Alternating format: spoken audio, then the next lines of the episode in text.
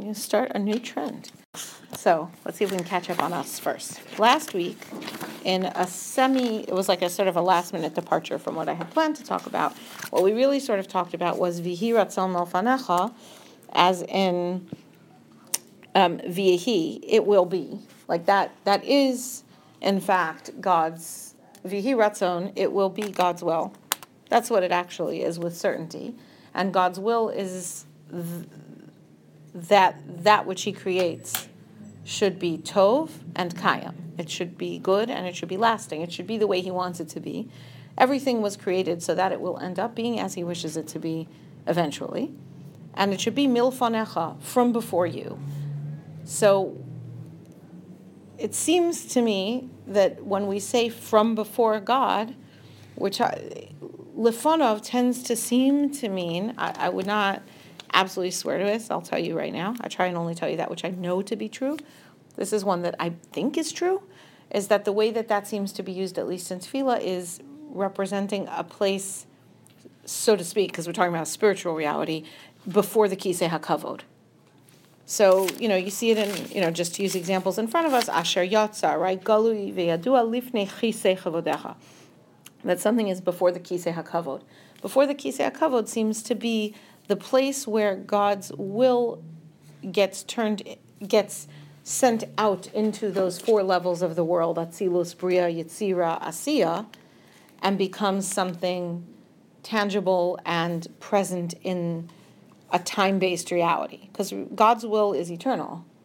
So the fact that it's His will, it is always His will, right? But we don't necessarily sense it in our linear chronology of life, the way we live, unless it comes milafanav from before Him and then works its way down into our reality. Okay? So what we're saying is we would like that your will, which is what is good and perfect, we only want God's will, right? I don't know where you're taking me, God, but I know it's somewhere good. We want God's will, but we would like His will, which is the ultimate and best good, to already be sensible to us now. That's what we're asking for in a Yihirat Fanecha. And that was really what we talked about last time. I'm sorry, could you repeat it one more time? Yeah, we want God's will, which is, which is what is So the we know that's ultimate good. good. We know that's good, right? We would like that to be fully sensible, by which I mean sensed. We want to know it's good. We, we would like to be able to already have that living in our reality. We would like to live in that reality of God's will, Right. which means a world that is, right, without sickness, without sin, without war, that is, you know, includes a Beis Hamikdash, that includes everyone being able to be idealistic on the planet, right? Aiming toward contributing toward the glory of God. We would like that will to already be something that we can see is present. We're still in this tunnel. So that that will may be true out there, but we can't feel it. Because we are in a time tunnel, right? God put us in so that we live in the physical world in a line. We start in one place and we end somewhere else, and it goes in a line, and we can't see ahead of us. We can barely see behind us, right? So we would like it to already be what we would call now. We want, we want it to be now. We we want ever- Yeshua and Geula to be now. Could we ever see that as in a human nature in our bodies? Like, is that something that A sense of infinity, of not being time bound? I don't think yeah. so. No.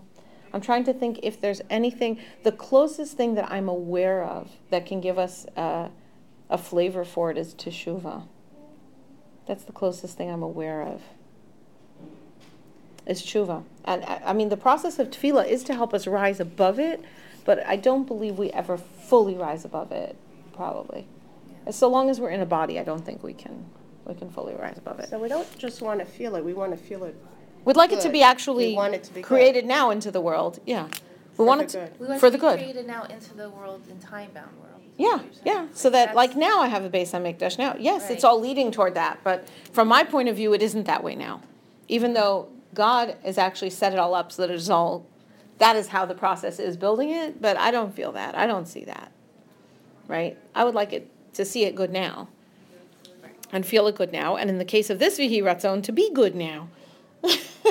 right? I would like to be good. I would like to not sin. I would like to only do what's good. I would like, okay? So that's this concept of Yehi Ratzon Lefanecha. It's in the future. And on the other hand, we want it to be Milfanecha, from before you. that means being sent out from him and already tumbling its way down through this through this delivery, right? Like if you imagine like the cup tips over and the water spills out and now it's going to go to the first level and then drip through those holes to the next level. We would like that process to already start. That's what we're asking. Okay. And we said that this is the continuation of the previous bracha, thank, thanking Hashem for allowing us to witness the presence of Hashem in this world. That the kind of awake we're talking about is physical awakeness. We are glad to be awake, not to just still be sleeping. We're glad, as I think we, this was two weeks ago, right, that um, that our being awake is worthwhile to Him, right? That it shouldn't, it should, we, we wouldn't want to be the kind of people that it would be better if we just slept away the day and didn't cause trouble. We'd like to be productive contributors into the world, but also spiritually. We're grateful that at least for brief moments in time, as a nation and as individuals, we've been zoche to have glimpses of the presence of Hashem in the world. I had one this week, you know, but we, we do have these moments where we're able to see that and we're grateful for that. And one of the things that this bracha expresses is, may I merit to reflect that back into the world through me. Meaning the, that you've allowed me to see your presence, and may it be that the actions that I perform by sticking to Torah and mitzvos and, and acting those out, that that will also make visible to other people God's glory in the world we all know this is true. Right? It sounds weird, like, oh, my actions are going to add to God's glory in the world. Almost sounds like some other language. Like, what, how do we relate to that? But the truth is, there are people who do things for us. They do chesed for us, or they provide support for us when we're in a time of need.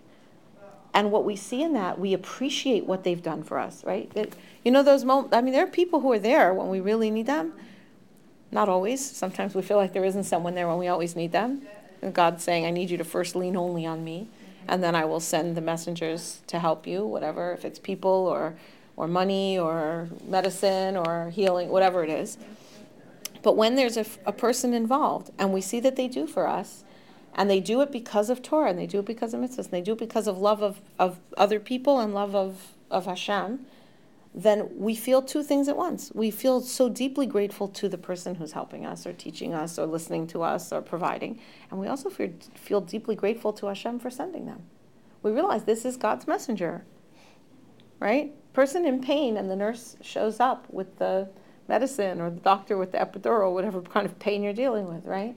You're so grateful to them and you're so grateful to Hashem. We can feel that. We can recognize Hashem sent me an epidural. How did he send me? How did he send me pain relief? It's like an angel walks into the room. There you go. okay. Every time. Yeah. okay. So but we are capable of recognizing that, right? And if it happened to be, right, if you're sitting there and you're waiting and they say, I'm sorry, he can't come, he can't come, he can't come and somebody would walk in and with some kind of magical acupressure point, you know, and press on your elbow and you'd have pain relief. You would all you it's the same thing, meaning God can send it how he wishes to send it. Okay? I had one where I was waiting and waiting, and they say, "No, we can't. We need the blood work."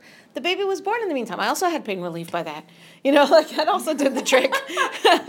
Before the okay, fine, you know, whatever it is, Hashem has harbi shluchim lamakom. God has many messengers and a lot more than we are aware of. And sometimes he acts on us in such a way that we don't see any natural path that he has provided it through, like the Makos and Mitzrayim or splitting the Red Sea, right? But most of the time, we have what are called nisim nistarim. They're, they're hidden miracles. What makes them hidden? What makes it hidden is that God sent it through the laws of nature. He just made those laws of nature, he manipulated them to work out so that you got exactly what you needed at the right time and maybe 10 or 20 or 100 or 200,000 different things had to be lined up in order for you to get that. But any one of them is a natural part of nature. He didn't have to overturn his laws of nature for you. He used his laws of nature for you. Okay? God has many messengers. When we feel very grateful to be awakened for a short time from the slumber of humanity, from the living in this world and only seeing it as the physical world, and it, to be aware that God is behind the scenes. He's not so hidden. He's a bit hidden, right? The word olam, world, is the same root as ne'elam, hidden. Because the world is a kind of a mask. It kind of hides God's direct hand. But the only reason it hides it is because we're so accustomed to it. The laws of nature, because He created them to be constantly happening, we tend to think of them as expected. Really, it's God's hand. This is how He's doing things, right? What is that? Um, Rav Yerucham Levovitz, I think, who says, nature is the most constant expression of God's will. That's the definition of nature, the most constant expression of God's will, right? So when things happen in other ways, when things happen that are totally against nature, then it catches your attention and you realize, oh, that was God's hand, right? But the truth is, nature is also God's hand. It's just as miraculous. It's just that it's more constant. And so we get used to it. Okay. Rav Schwab gives, he, he compares it to a, um, something that happened to him when he first moved to America. He came to New York from Berlin and he got on a streetcar and he knew that it cost five cents to ride on the streetcar. So he gets on the streetcar and he sits down and he's got his nickel in his hand or whatever and he's waiting for the conductor to come around and collect it because that's how they do it in Berlin. Morning. That's how they do it in Berlin. But it turned out that in New York City, you're supposed to drop it, you know, like, like now on the bus, you're supposed to drop your money in and pay the driver when you get on. So he just got on and sat down, assuming somebody's going to come and collect the money from him. And the driver said, Hey, you forgot to put your nickel in the box. And he didn't even, he didn't register that it was talking to him. You know, he, I don't know how good his English was and whatever, he just like kept sitting there. Well, why would it be for him? Because he's whatever. Like he's just like yeah. He's like you forgot to put your nickel in the box. Whatever. Right. He's just sitting there, and finally somebody said to him like, "Hey, Mister, you know, you got to go up there and pay." He said, "It's not just that we see things or hear things. It's that we register that they are talking to us. Mm-hmm. That's part of that. Hashem, please, like, wake me up, and thank you for waking me up. Is it's not just hearing things, but hearing things in a way that we are awake to them, to what we're hearing, what we're seeing, being alert to it. All right, so we what we're davening for is the awareness, but also that our actions should reflect that awareness, that we recognize that God's revelation is talking to me. So that my actions are something different and my desires are something different. And from that comes that my actions then become something that lets other people look in and see that there's a God in the world, even if they don't see it through direct revelation, but they can see it through my actions. All right. And we talked about um, the idea that this is a choice. This bracha is expressing, as in many brachos of this type, we're not going to go into this topic right now, but um, we're expressing both God's will and our own will right? If what I want is to do God's will, if what I hope for is Hashem's will, right? I know there's things I want, but I don't know if they're what Hashem wants. So I only want whatever He wants. If what I want is what He wants, then my prayer is both at once. Yeah? Mm-hmm. Okay. How do you know that? Like I said, it's not going to be our topic today. But if you ask me afterward, I'll try and remember which year it is in, and you could go hear it. We do. We didn't do it in this in this class. We did it in another class. Okay. But what I just said is actually simple logic. So if you walk back through it, you'll figure it out. Okay. So what we're saying is, Hashem, please accustom me to the Torah, and attach me to mitzvos, and not let me sin. What I'm expressing is my will. I'm asking Him for this, but what I'm asking for is His will. It should be His will, right? Like what I'm asking for is His will, and this is also my will. And making that choice at the beginning of the day, kind of concluding the brachos, that we're, we're concluding this part of the davening that is about recognizing the physical world is from Hashem and dedicating that which is in it back to Him. That's what the bracha about. I'm not sure all of us were here at the very beginning. That's what brachos are about. you say that one more time. Yeah, the process, the project, the process, the goal of the, of brachos in general throughout the day, but in particular, the section of brachos in Shachris is living in this world, observing the physical in my body, in the world around me, money, whatever tools and physical things are available to me and around me, being grateful for them, recognizing them, and dedicating them back to his service. That's brachos. Here, I'm really doing that with myself, right? I'm kind of concluding all of these brachos of Asher Yatzar, of my body, my soul, my Torah learning, my hands being elevated to act for mitzvos and for Torah, and all the things Hashem has given me, set me free, and placed the earth upon the land, and provided for all my needs, and directed my footsteps.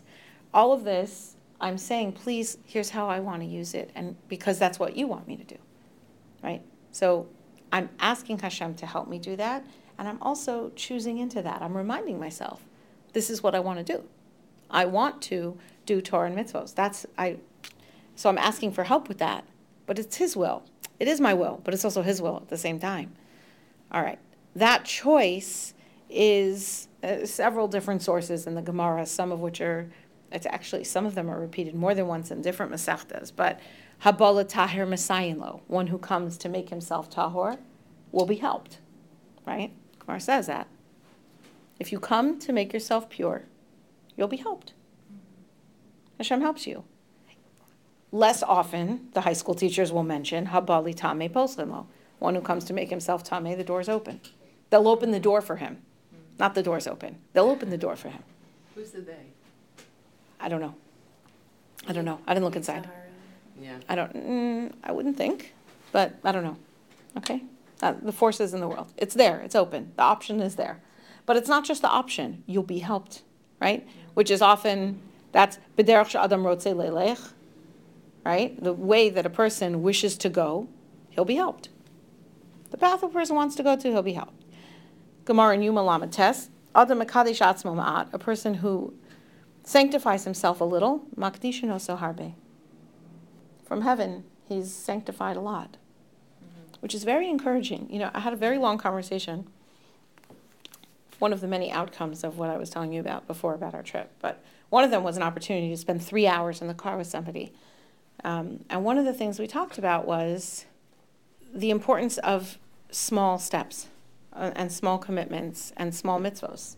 And there's no such thing as a person who has sinned or is continuing to sin so much that they shouldn't think it's worthwhile, nonetheless, to do another mitzvah. So, you know, a person who's intermarried, it doesn't mean that they shouldn't be trying to keep Shabbos. Yet, do those things generally go side by side? Maybe not.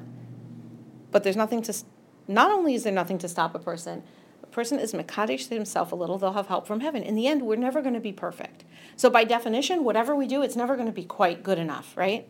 So, we have to just try and do. And Hashem will help us, He'll fill in for us. He'll help us. He helps us with everything else, and he'll help us with that.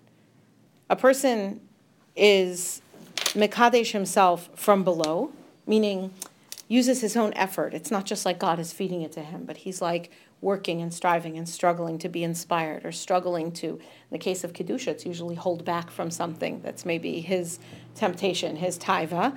Makdishinoso, um, sorry, Makdishinoso milamala. Then from heaven, he'll be given more help and inspiration to sanctify himself. But olam haza in this world, makdishim osolo olam haba. He'll be helped in the next world. All right, let's move on from the Yehiratzon part. Shetargilenu b'sarasecha. May it be your will. Shetargilenu. So hergel is habit. Okay, a regel is a foot or a leg. So your regel is where you go. So hergel is where you're accustomed to going. It's like where your foot constantly goes. The paths you normally take doesn't have to be the places you actually step to be hergel. Anyway, So that's why I, I call that accustom your, us. Accustom us to Torah. Make it be that we're like basically used to going in the path of Torah. So it doesn't have to be as much of a struggle each time for that thing. Abudarham says, what, where's this phrasing from? Because we know that really the phrasing of all the, of all the brachos is based on places in Tanakh. He says, this is based on Dovka Nafshi Acharecha in Tehillim Samach Gimel. My soul clings behind you. Hadricheni b'nesiv mitzvosecha in Kuf Yud Tes. Um, direct me on the path of your mitzvos. That's what this is saying. Targilenu b'sorasecha v'dabkenu b'mitzvosecha. Saying, Hashem, help me so that I'm following you. strap me on. Right? Strap me on so that I'll be behind you. So the Gemara in Ksuvos, Yud Aleph asks, and it's a question that we should ask. Can you stick to the Shechina? I mean, it's kind of like, I don't know, you hear people throw this around. Dveikus and Lidavik and Davka Nafshi. Like, how do you stick to the Shechina? Shechina is purely spiritual, and post it notes are purely physical, right? So, how, how do you They stick? help. They're amazing. Oh my gosh, we went. We were at these cousins for Shabbos, and I open up. He has like very, a lot of rehear. I open up a rehearse because we were having a conversation about challah, whatever. We open it up to look and see if we can find the source, and there's one of my Shabbos post-it note oh. arrows in there. I was like, oh my gosh! My son looks. He's like, oh my goodness! It was like I was right at home. You know, it was the best feeling. In Okay? Alaska. in Alaska, in Anchorage. in their house, I was at home. Baruch Hashem. The rest of Anchorage, I don't know. it was very beautiful, very different, very whatever, but it's a nice place to visit, as they say. Is it possible to stick to the shchina? Ela kol hamesi bito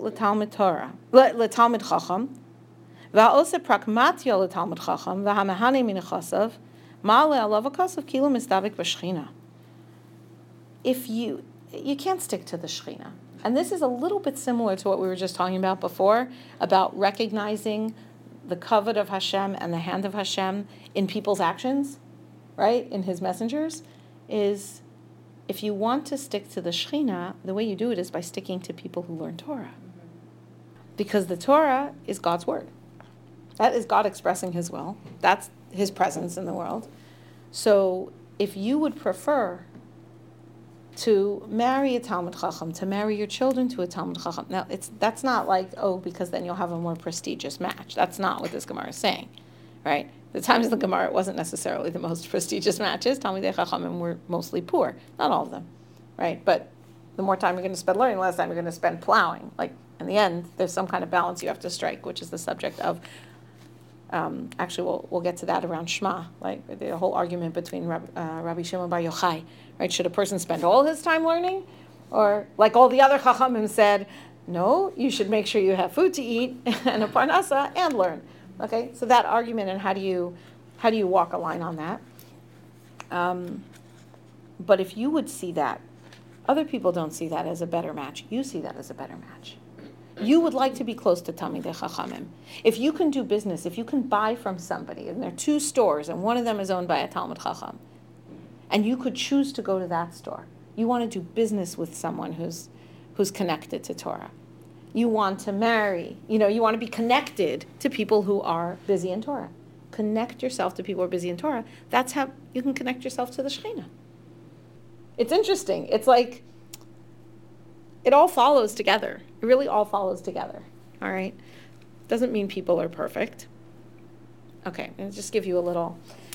There's a statement. I didn't. I don't have it in front of me. It's in. Um, I'm thinking it's in Malachi, but it could be because it has the word Malach. I could be just tricking. It could be a trick of my mind.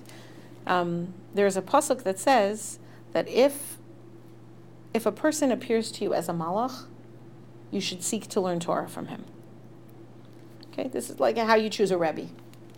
If he seems to you to be a malach, try and learn from him. Now, there's two ways that could play out, and I think that the most common way is the dangerous way, which is, oh, this person is divine, this person is so perfect, this person is so brilliant, therefore, I will seek to learn from him. And then, when I discover that he's fallible or says something that hurts me, or uh, poskin something, or, or gives me advice and I follow it, you know, completely because he's the rabbi and then things don't work out the way that I hope they would work out. And then it's like oh forget it. Never mind. He must be nothing okay? Uh, you may hopefully you've never experienced that yourself but you may know other people who have. Okay. It's my belief that that's not what that pasuk means. That what it means is that the person appears to you like a malach because you know they're human. If you know what it's like to be human yourself you know what it's like when you're tired at the end of the day and you want to listen to something and space out, and what it would take for you to consistently pick a shiur instead. Or to consistently, right, get up in the morning early and get dressed when your kids are like busy getting out and go to a shiur instead of sitting on the sofa and getting a, a slower start, you know, being at the kitchen table still in your robe and slippers and having your your newspaper and your cup of coffee. That's also an option, and it's legitimate, right? There's nothing forbidden about that, right? But you know what it would take to instead get up and go to a shul, or get up and go to a shiur. Okay? You know how often you slip up. It's easy because we forget. How often do we slip up? Do we speak sharply or critically to our kids, to our spouses, right? And then you look at somebody who's also human, and somehow they're managing to make all these choices over and over again right right and you see on and you see patience and you see care and places where you would like to you know right when the poor person comes and you look at the person next to you and they're like all giving them time and attention and you're just like oh my gosh it smells can i get out of here right and you look at the other person and then you think that person is a malach how do they do that the difference is do you start by saying this person is divine malach and now bump, oh, they're just human? Or do you start with this person is human? How did they do that? How do you do that if you're human? Okay, that's who you want to learn Torah from. That's, in my opinion, that's what that pasuk is teaching you. Okay, that that's what it means that you're supposed to seek to learn from someone who appears to you a malach. What, what's the pasuk? It's kimalach Hashem. You probably know it. Yeah, no. No, I'm oh, like, oh. I'm sure you do. I'm sure you do. Okay, let's see. If I put in oh, let's see what we get here. If there's going to be 50 sources, I'm not going to look it up for you. Oh, it's wonderful. It's the most useful thing. I can't believe anyone could live without it. How do you, it's called Tanakh. Very. You just search like whatever it is. Okay, but it's I've got to start from the end. It's not going to be. Here it is. Okay, here it is. Sorry. Okay, see, I totally, I totally quoted it wrong. I totally quoted it wrong. I'm glad we looked it up. Thank you for asking. It is in Malachi, however. So I win on that point.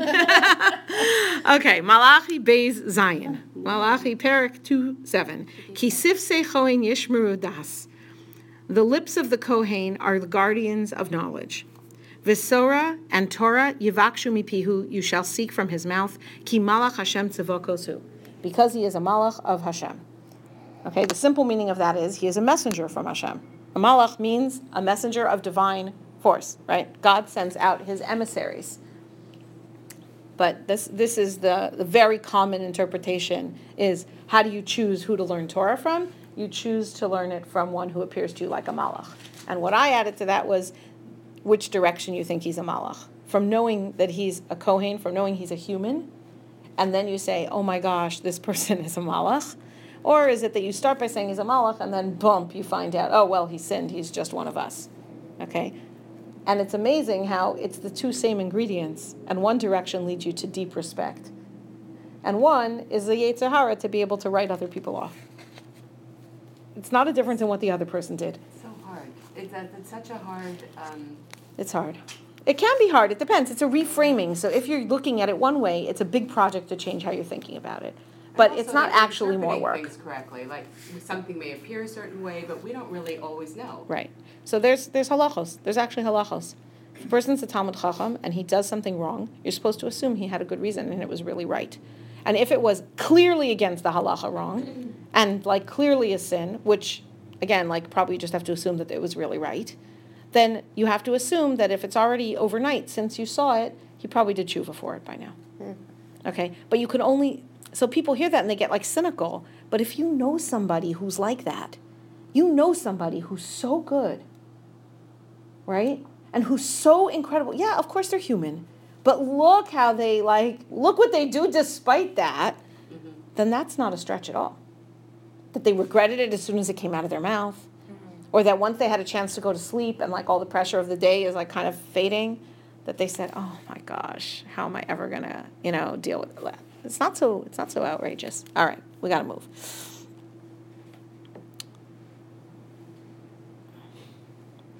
Okay, so we were talking about the Gemara in Ksuvos. Is how do you cling to the Shechina? You do that by clinging to Talmidei Chachamim, and the pasuk, the pasuk treats that as if you were clinging to the Shechina.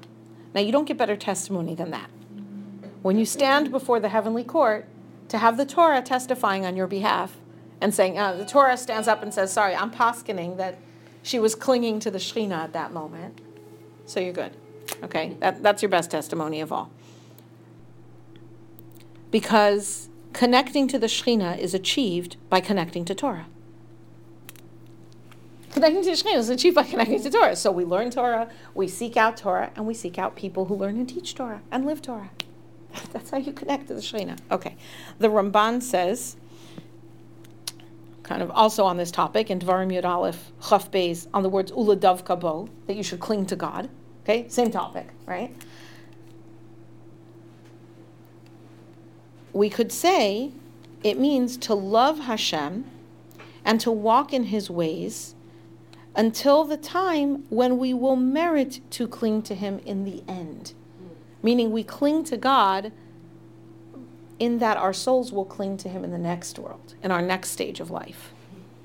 And the way we get there is the process of here walking in his ways. It's a path walking toward him, but the actual sticking, the clinging, is farther down the line. One second.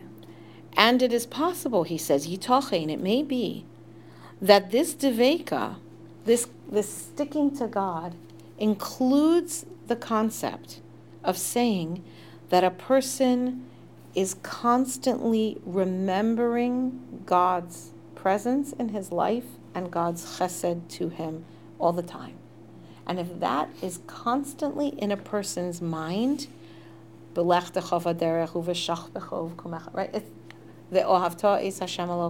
You should love Hashem your God with all your heart and all your soul and all your might. And these words of loving God that I am saying to you and commanding you today, you should teach to your children and you should speak about them when you're getting up and when you're going to sleep and you should tie them onto your body and you should stick them onto your doorpost. Your whole life should be surrounded by this thought of the love of God, that He is there and that He loves you and that He is doing good for you. And when you do that, you're clinging to the Shekhinah. Does the clinging, you're clinging to the Shekhinah as the human body um, affect how it's going to be after death? Yes. And for that is that is the benefit of having the human body. So I was just thinking about when somebody right. passes away and you, and we say, you know, you know, they can only do, they can't do any more mitzvah anymore. Right. That It's, it is a scary thought. It is. It's a scary thought. In this world, we're holchim, we're goers, we can progress. And in the next world, we're omdim, like malachim, we're standing. But you don't go anywhere when you're standing. But that's why we do mitzvahs as ilui neshama, an elevation for the soul of someone. Because if I do something only because of that person, I do it because that person lived. I do it because that person's important to me. I do it because some maybe I'm not thinking about them. But what if I'm doing something that I was taught by that person? That's a mitzvah. Or a piece of Torah that I was taught by that person, right? A halacha. If somebody taught me a halacha and now I'm doing it right, that person is accruing merit in the next world even after they're gone through those who live behind them. Right? When we say Kaddish, what you ever notice? I'm sure you've heard this question. How come Kaddish doesn't say anything about the person who passed on? If we're saying it for someone who's passed on?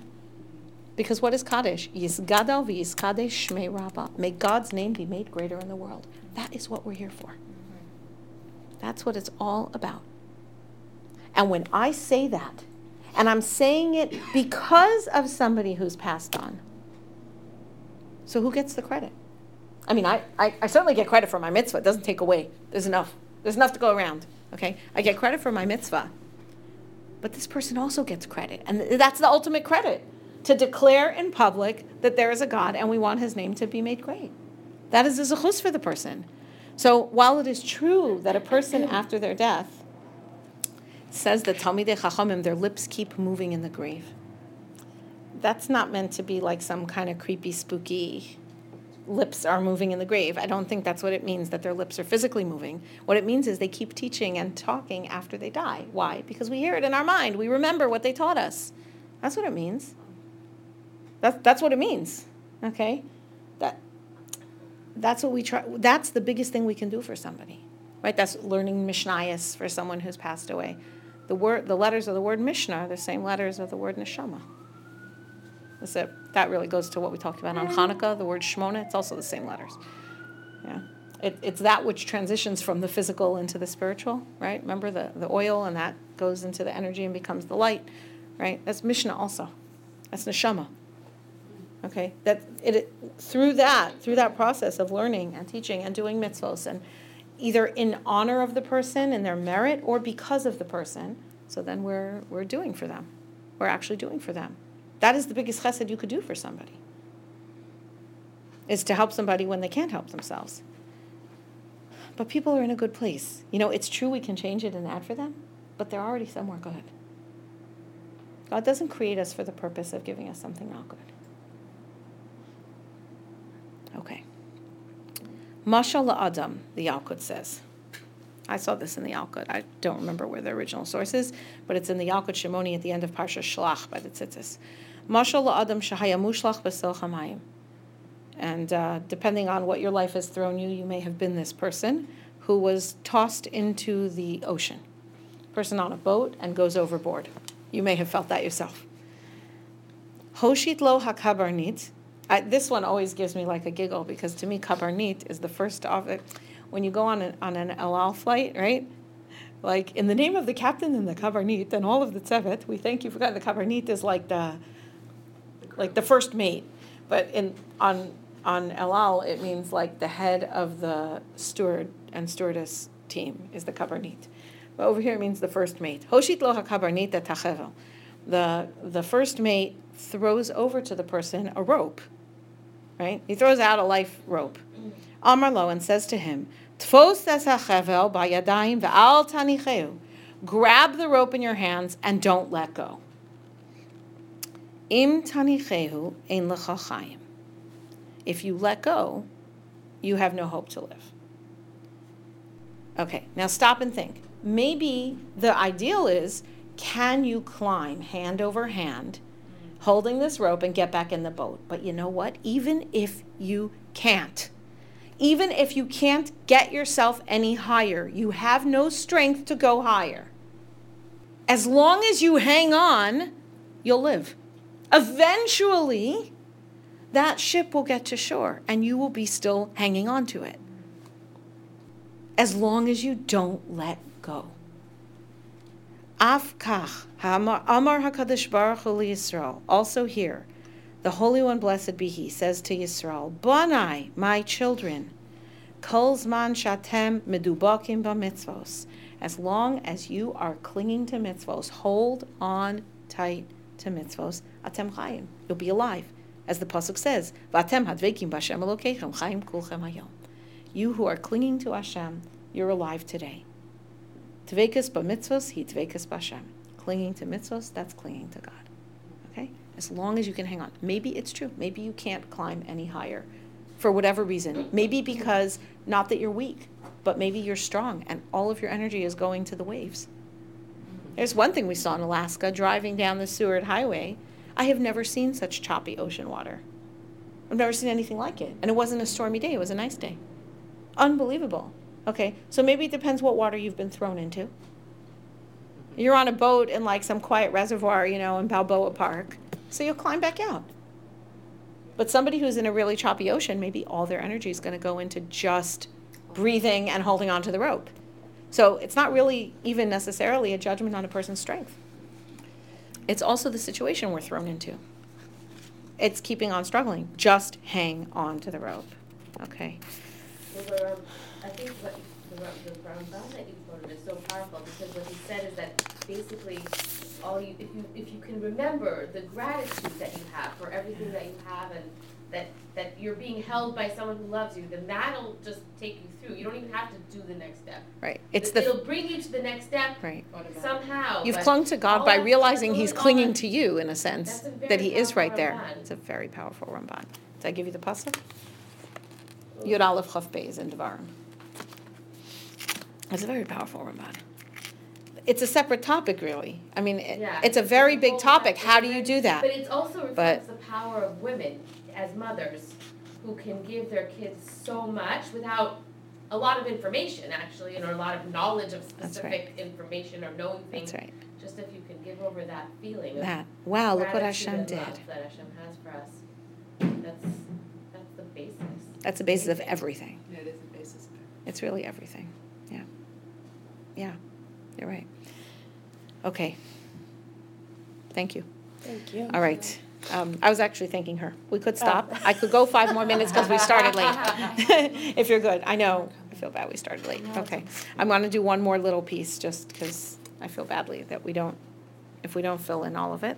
The al tavienu, and do not bring us, loli de chet, not into sin, veloli de avera, not into sin, ve'avon, and sin. Yeah. All right. So what's the difference? So for one thing, chait means a sin that is usually we say by accident, like b'shogeg. It doesn't really mean by accident. It means negligent. Sad to break your break your heart, but when you do something b'shogeg, it doesn't mean it's really by accident. It means it's negligent. So what does that mean? It means it's accidental, not intentional. But if you had thought about it in advance, you could have been more careful. Okay?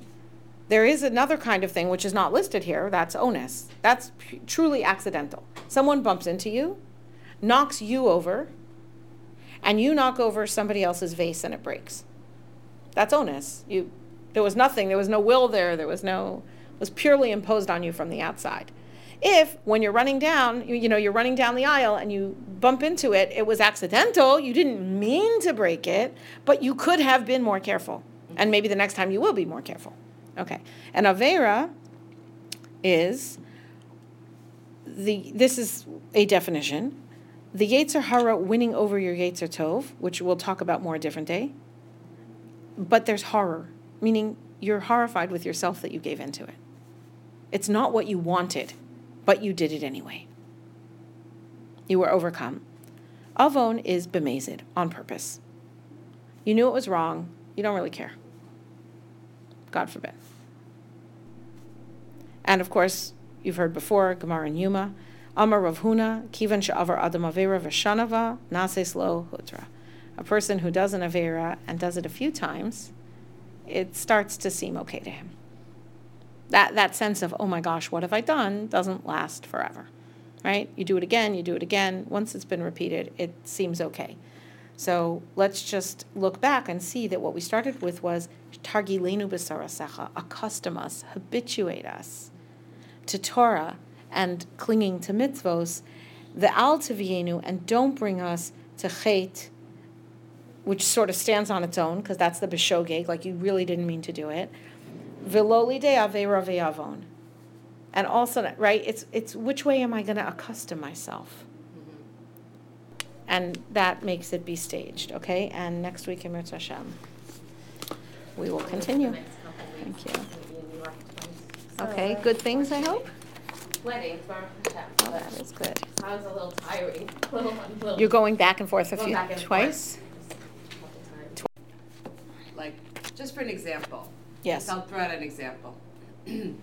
so I have a friend visiting me, and she's very intense, like she's set in her mind that she's going to be making Aliyah this summer. That's it. Like her mind is made up. Uh, That's all she sees. That's all she thinks about. And her husband is like, it's causing a lot of tension. And she thinks like this is the right thing. I am sure this is the right thing. I feel it in the air. When I'm in Eretz Israel, I, I know that this is where we need to be, and it needs to be. It's now. Like she feels like this. Right. Like it has can to be be painful now. to watch that when you, you look at that and you think, ooh, but yeah. And her husband is like saying, "But I need a job. Like I need to have, you know, I need to provide for my family. I need to make sure like my and and like here she is like, yes, this is like so important and it's like it's she They're thinks both right. she's doing the right thing. Sh- They're both right. It's not as wrong as it sounds. A woman has the right to demand that she wants to move to Israel, and a husband's not allowed to say no. He could divorce her to let her go so that she's free to go. I'm saying, but he's not allowed to say, no, you have to listen to me. I'm the husband, and we're staying here. Believe it or not. It's very unusual, but that is in fact the halacha. As, as I know it, I'm not a posek. I couldn't pass it on any Uh-huh. case, but I could tell you there's such a principle in the halacha. Wow. So just I'm know if she I'm throwing. halacha, yeah, I'm no, I'm not saying- saying I'm not telling you that to share it with her because I don't know the No, details no, of the no, halacha. I'm I'm just telling you saying- just to give you a little bit of a like ability to step back and realize like there's more to what she's saying that might be the eye. She may have more justice on her side than it at first appears. But I'm not saying I would encourage a that. problem in shalom bayis. Like Uh, my- I don't know, according to that halacha, so she would be entitled to say, give me a divorce, I'm going, and I still get my ksuba. I didn't do anything wrong by insisting I'm going to Israel. I, I'm not suggesting she should do that, right? We don't want that. What we want to do is help her to hold her marriage together and get through this. Absolutely, I'm just absolutely. saying, there's a lot there. Look, I'm just saying, like It's she tr- thinks that obviously she's we doing do the right better, thing and she's right. intent on it, but at the same time, if your husband feels you like would, he's you would not think that situated that's yet. not quite the right way to do it. I don't know their situation. I just don't know. I'm just throwing that as an Yeah, example because in right. my mind, I'm we get in these thinking, situations where we we are so set on what our will is. Now sometimes it really is that we're sensing god's will. Sometimes though our test can be you know we all do it maybe on a smaller scale right? I don't want to miss this year so honey you're going to have to take the kids to school today because they're not ready. Have we never done that you know what i mean even if we never quite made but- off to israel you know or um, this wedding that I'm going to go to, so you're going to have to make dinner, or, you know, maybe he just wants you home for company, right? I'm just saying, like, just throwing out examples without much time to think about it, like times where we ourselves have said, well, I think this, I, I just poskin for myself that this mitzvah overrides my mitzvahs and my relationship with my husband. And I think it's not so unusual for us to do that, just maybe on not such a grand scale as saying we're making aliyah. But we do it on other scales. What things we think we need to buy, or how much we need to spend on a simcha, or how much we need to spend on presents exactly for people. I'm saying there are, right? So it's a Well, do you know difficult, it's, is like in alignment with I don't know, having a sheet is always a little scary. or or just even I'm serious. I'm serious. It's a little scary. There is a degree to which we have to roll with the waves. We have to look and see, you know, I, I'm, I'm on this rope. I need to hang on to the rope. What uh, we have, it, it's taking a breath. You know, when, when I have like what you're describing, this kind of like, even with the hands in the air, right? Like this is how it's going to be. And pushing, it's a pushing forward. It's a being mashpia. I'm pushing out and influencing the way to try and listen out for Ratzon Hashem is to stop pushing out and talking and to take a deep breath and try and listen. And listen for the clues that are telling you what God wants you to do. You don't always know for sure, but the only way you can know that you did your best is to try and listen. And that means let me stop and see. First of all, what are the halachic issues? If I want to know God's will, let me first look at the halacha, which is telling me what God's will is. God is all knowledgeable. He took into account in all of the halachos my personal situation today. What is He telling me He wants me to do? That's step one. Sometimes that just clarifies it, sometimes it doesn't. Okay? And then I listen, I ask a shaila.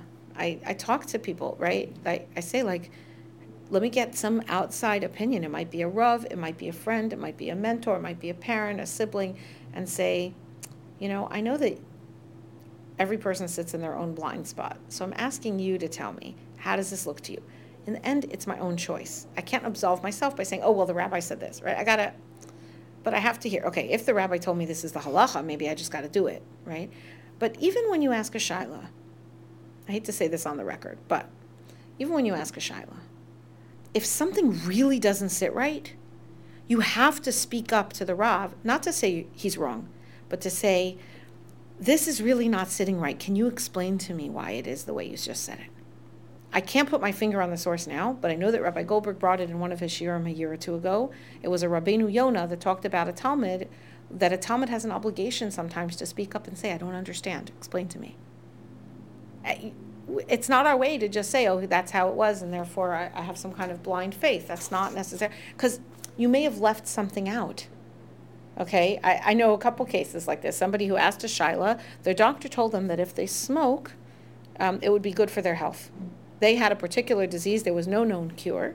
It's not marijuana, they're just smoking, would probably improve it. It might be bad for them in the long run, right? Could be in 20 years they'll have lung cancer. On the other hand, they have a problem right now that could kill them.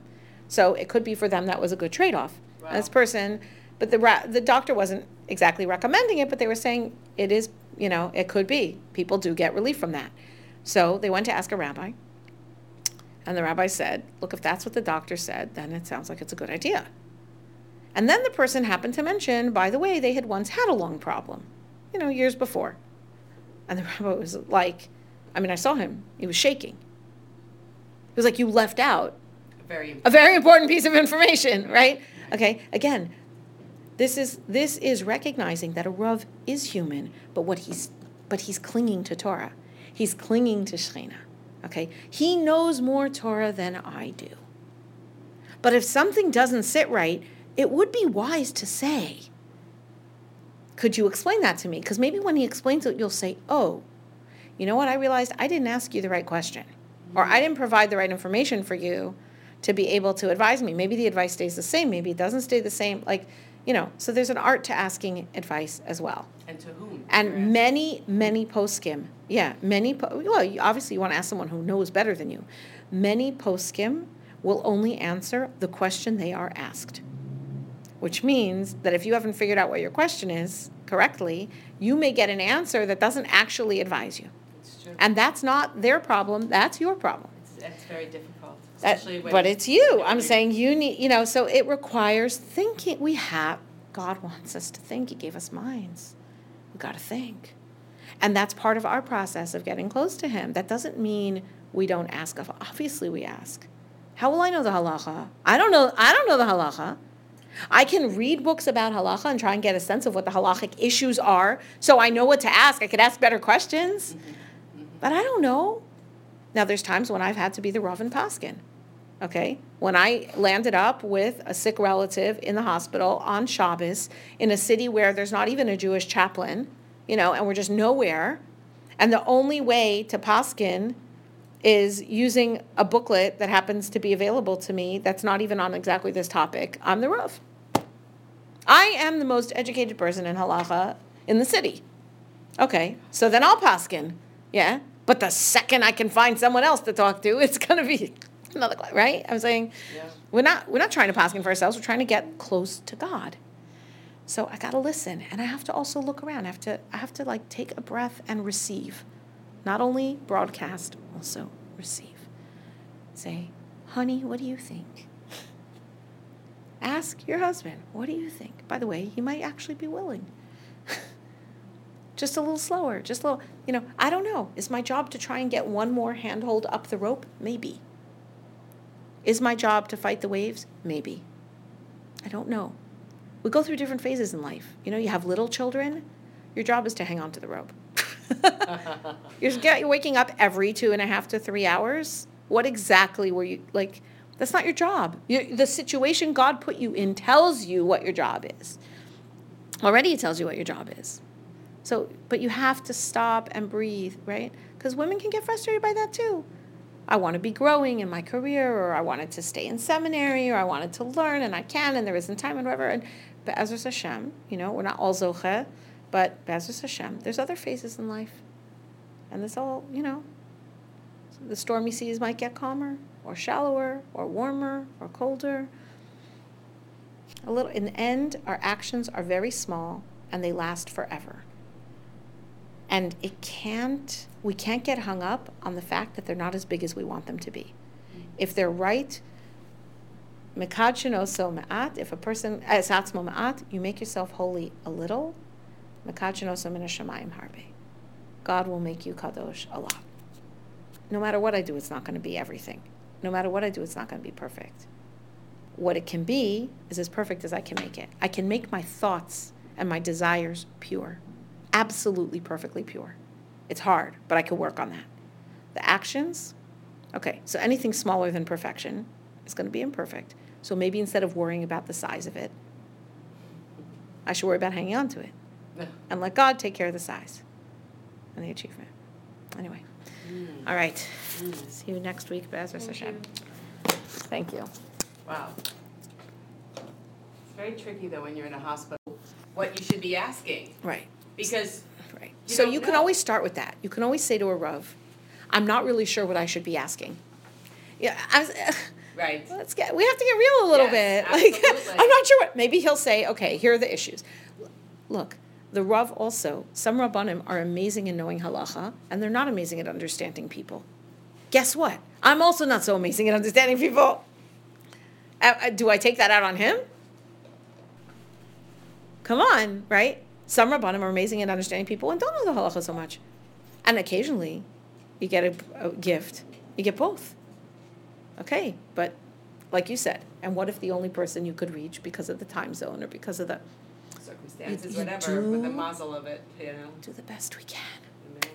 We aim for perfection of intention and thought. And then what we'll catch is some degree of imperfection of action. Because we're beautifully flawed. We're beautifully flawed. That's all part of the struggle. Baruch Hashem. He knows what he's doing.